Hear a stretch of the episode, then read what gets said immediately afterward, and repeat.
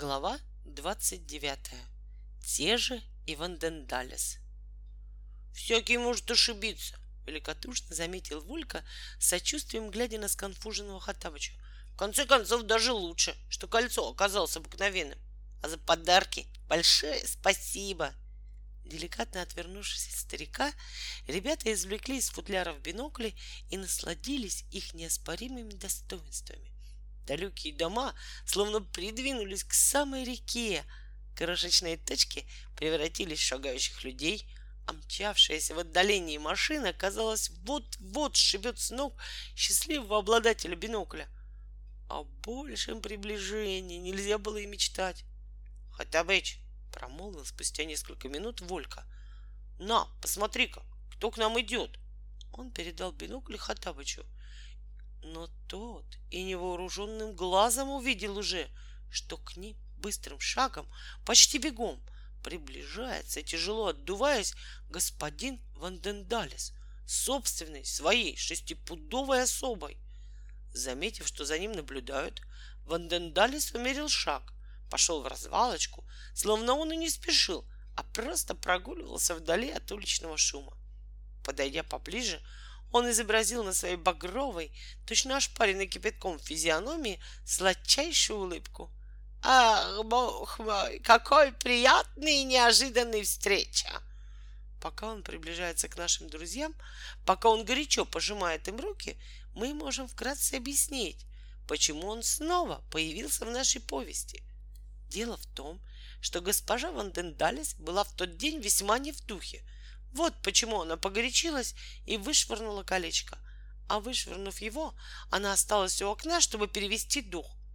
Тут ее и заинтересовал старик, который подобрал валявшееся на мостовой колечко и бросился на утек. «Ты видел?» — обратилась она к приунывшему Ванденталису. «Какой забавный старичок! Схватил это дрянное колечко, словно оно, по крайней мере, с изумрудом. Бросился наутек.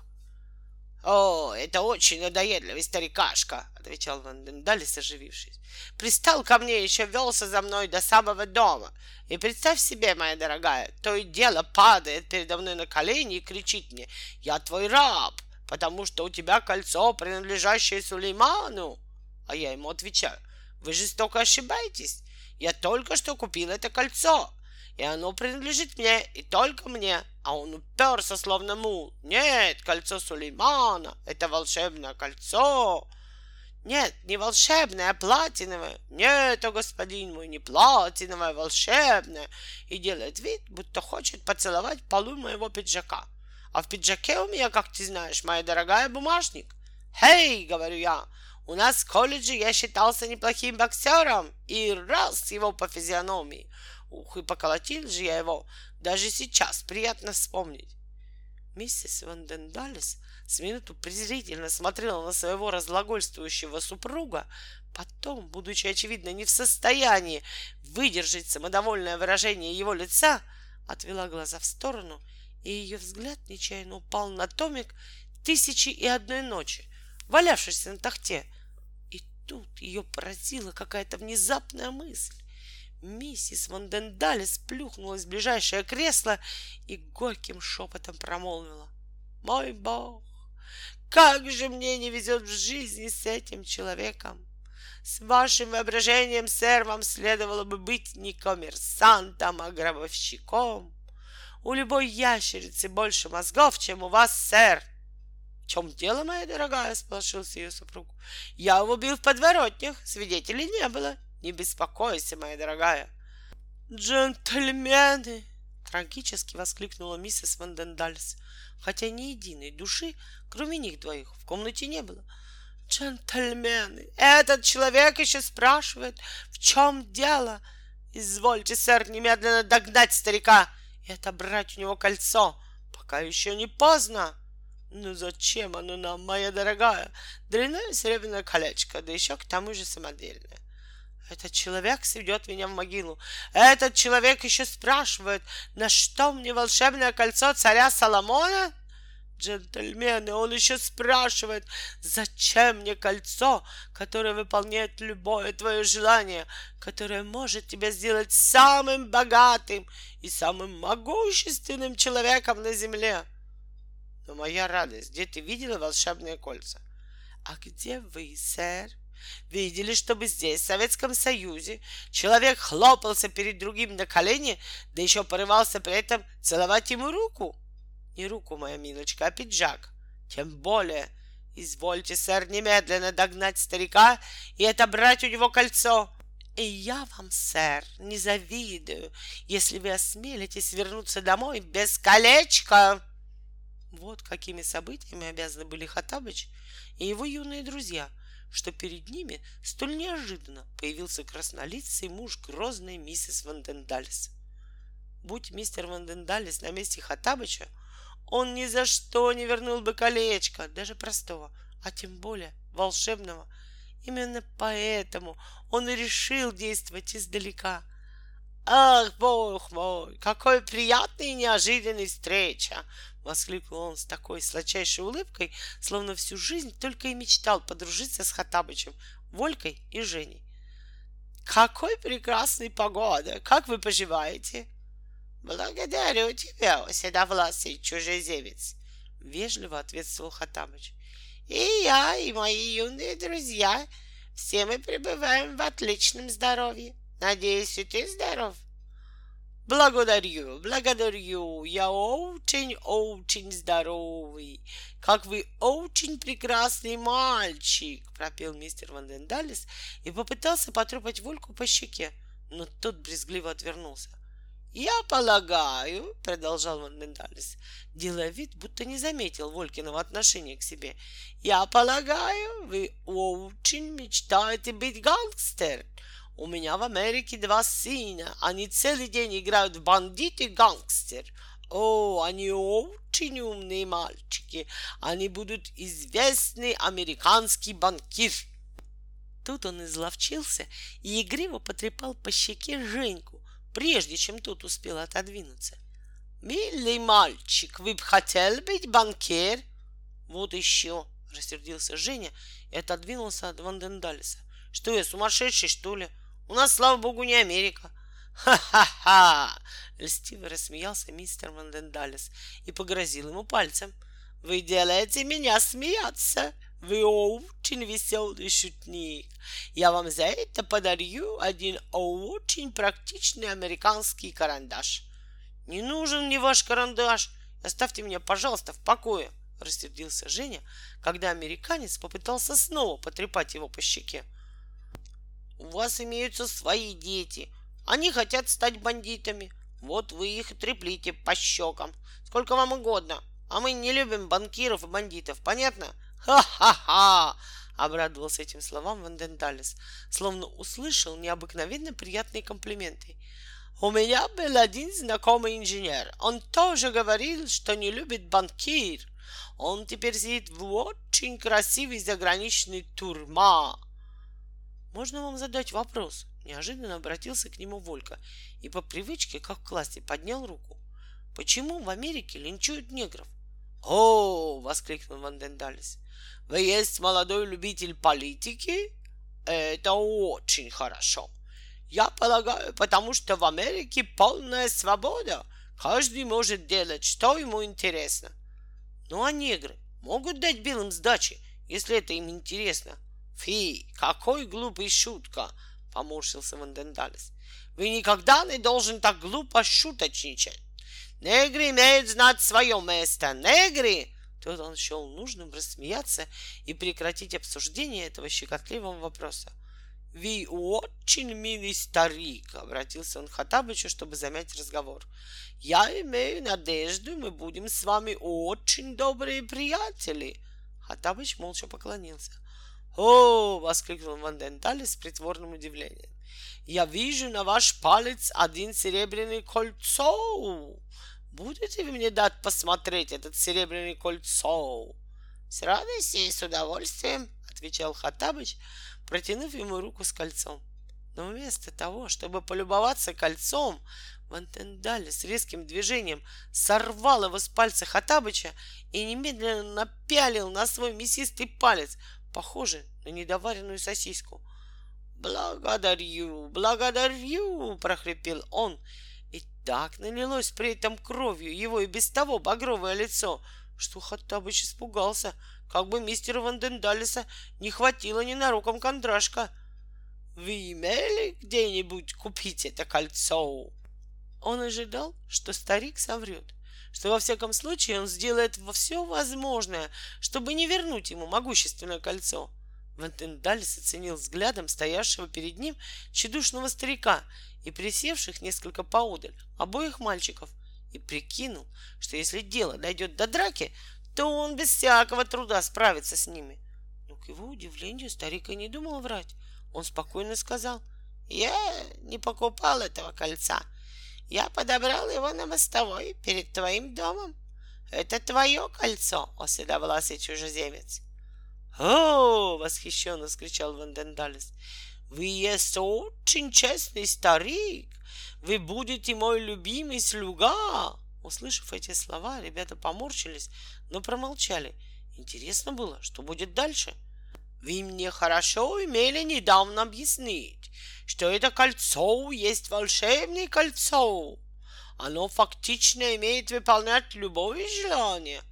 Хаттабыч утвердительно кивнул головой. Ребята прыснули. Они решили, что Хаттабыч собирается подшутить над этим неприятным торгашом и приготовились к веселому представлению.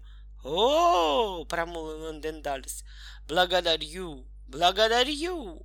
Вы мне будете объяснять, как пользоваться волшебным кольцом?» «С радостью и удовольствием, о багровейший из чужемцев!» — отвечал Хаттабыч с низким поклоном. «Ты берешь волшебное кольцо, надеваешь его на палец левой руки, поворачиваешь и произносишь при этом свое пожелание. И оно имеет обязательно исполняться. Именно так. Самый различный мой желание. Любое.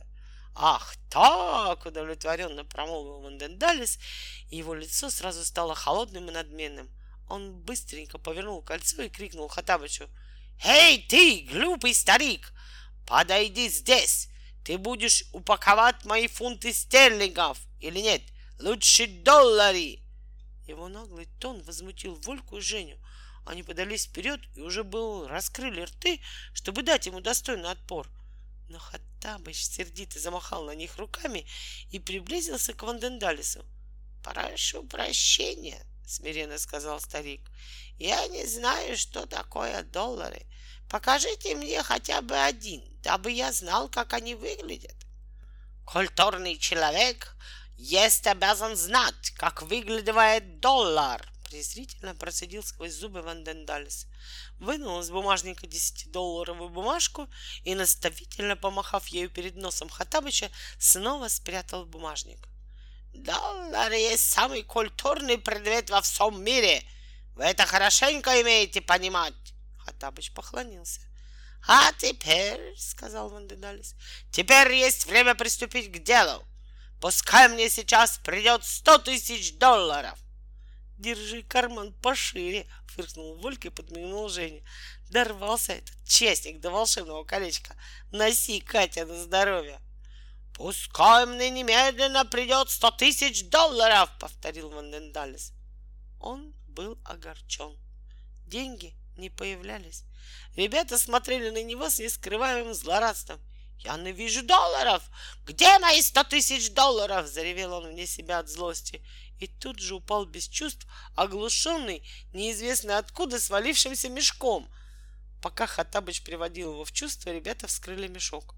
Сто аккуратно перевязанных цветных пачек распирали его полотняные бока — в каждой пачке было по сто десятидолларовых бумажек. «Какое странное кольцо!» — пробормотал Женька с досадой. «Порядочному человеку велосипеды не хочет давать, а этому торгашу ни за что, ни про что сто тысяч долларов. Вот тебе и носи, Катя, на здоровье!» «Действительно, ничего не понятно», — пожал плечами Волька.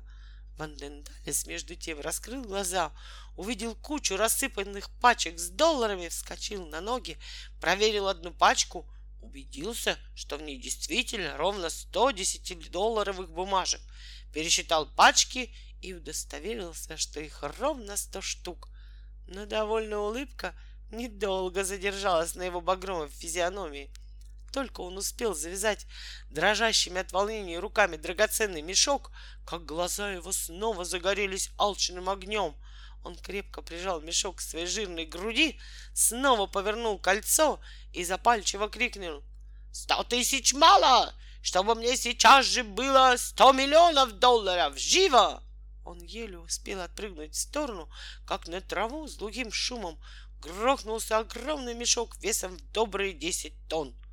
От удара мешок треснул по всем швам, и на траве вырос внушительный холм из ста тысяч пачек американских ассигнаций. В каждой пачке было по сто штук. Как и в прежних пачках, в этих тоже было по сто десятидолларовых бумажек, ничем не отличавшихся от настоящих, за исключением того, что на всех них значился один и тот же номер. Это был тот самый номер, который Хатабыч успел заметить на той десятидолларовой бумажке, которую ему показал осатаневший от жадности владелец волшебного кольца. Вряд ли это порадовало бы Вандендалиса. В любом банке обратили бы внимание на номера ассигнаций, а одинаковые номера бывают только на фальшивых деньгах. Но что касается Вандендалиса, то ему сейчас было не до проверки номеров – Побледневший от волнения, забрался он на вершину бесценного холма и выпрямился как монумент, как живое олицетворение торгашеской алчности, готовый на любую подлость, на самое бесчеловечное преступление ради лишней пачки денег, дающих у него на родине и во всем капиталистическом мире власть над людьми. Волосы Вандендалиса растрепались, глаза горели сумасшедшим блеском — Руки дрожали, сердце бешено стучало в груди. А теперь, а теперь, я теперь я хочу десять тысяч золотых часов, усыпанных бриллиантами, двадцать тысяч золотых портсигар, тридцать, нет, пятьдесят тысяч ожерелий из жемчуга, пятнадцать тысяч старинных фарфоровых сервиз. Вопил он уже без перерыва, еле успевая уклоняться от падавших на него несметных богатств. «Что вы тут стоять, как господа?» — свирепо крикнул он стоявшим поудаль Хатабычу и Вольке с Женей, которые смотрели на него с нескрываемым отвращением. «Вы есть мой раб! Вы есть мой слуги! Вы имеете немедленно собирать эти вещи и складывать в кучка! Быстро! Или я вас всех буду побить через бокс!» «Нельзя ли полегче?» — рассердился Волька. «Вы не у себя дома, и вы имеете дело не с рабами, а со свободными советскими людьми. Вот с кем!» Да, да вы сейчас будете мой раб. Сейчас, одна минута. Сейчас вы будете стать навек мой раб. Вандендалес повернул кольцо и проревел, потрясая в воздухе потными кулачищами. Я имею желание, чтобы этот нахальный старик, эти непокорные дерзкие советские мальчики были мой раб, чтобы они чистили ботинки моим деткам, чтобы мои были слуга всегда до конца жизни, я имею еще один и маленький желание. Я имею желание, чтобы все фабрики, все шахты, все заводы, все банки, все железные дороги, автомобили, самолет, вся земля и вся леса, Советский Союз принадлежали мне, моей фирме, Вандендалес и сыновья, и только моей фирме. Ты имеешь слышать волшебное кольцо? Немедленно выполняй мой приказание. Я имею быть американский деловой человек, и я не имею время ждать. Вся Россия, весь мир должен принадлежать американскому деловой человек. А не хватит ли тебе, о краснолицый чужеземец, уже полученных тобой богатств? Строго осведомился Хатабыч. Молчать! — заорал Вандендалис и в неистовстве затопал ногами. «Когда хозяин делает бизнес, слуга имеет обязанность молчать. Кольцо, выполняй мое приказание! Быстро!» А тебе, черномазый старикашка, я прикажу через бокс, как надо уметь слушаться, свой белый хозяин.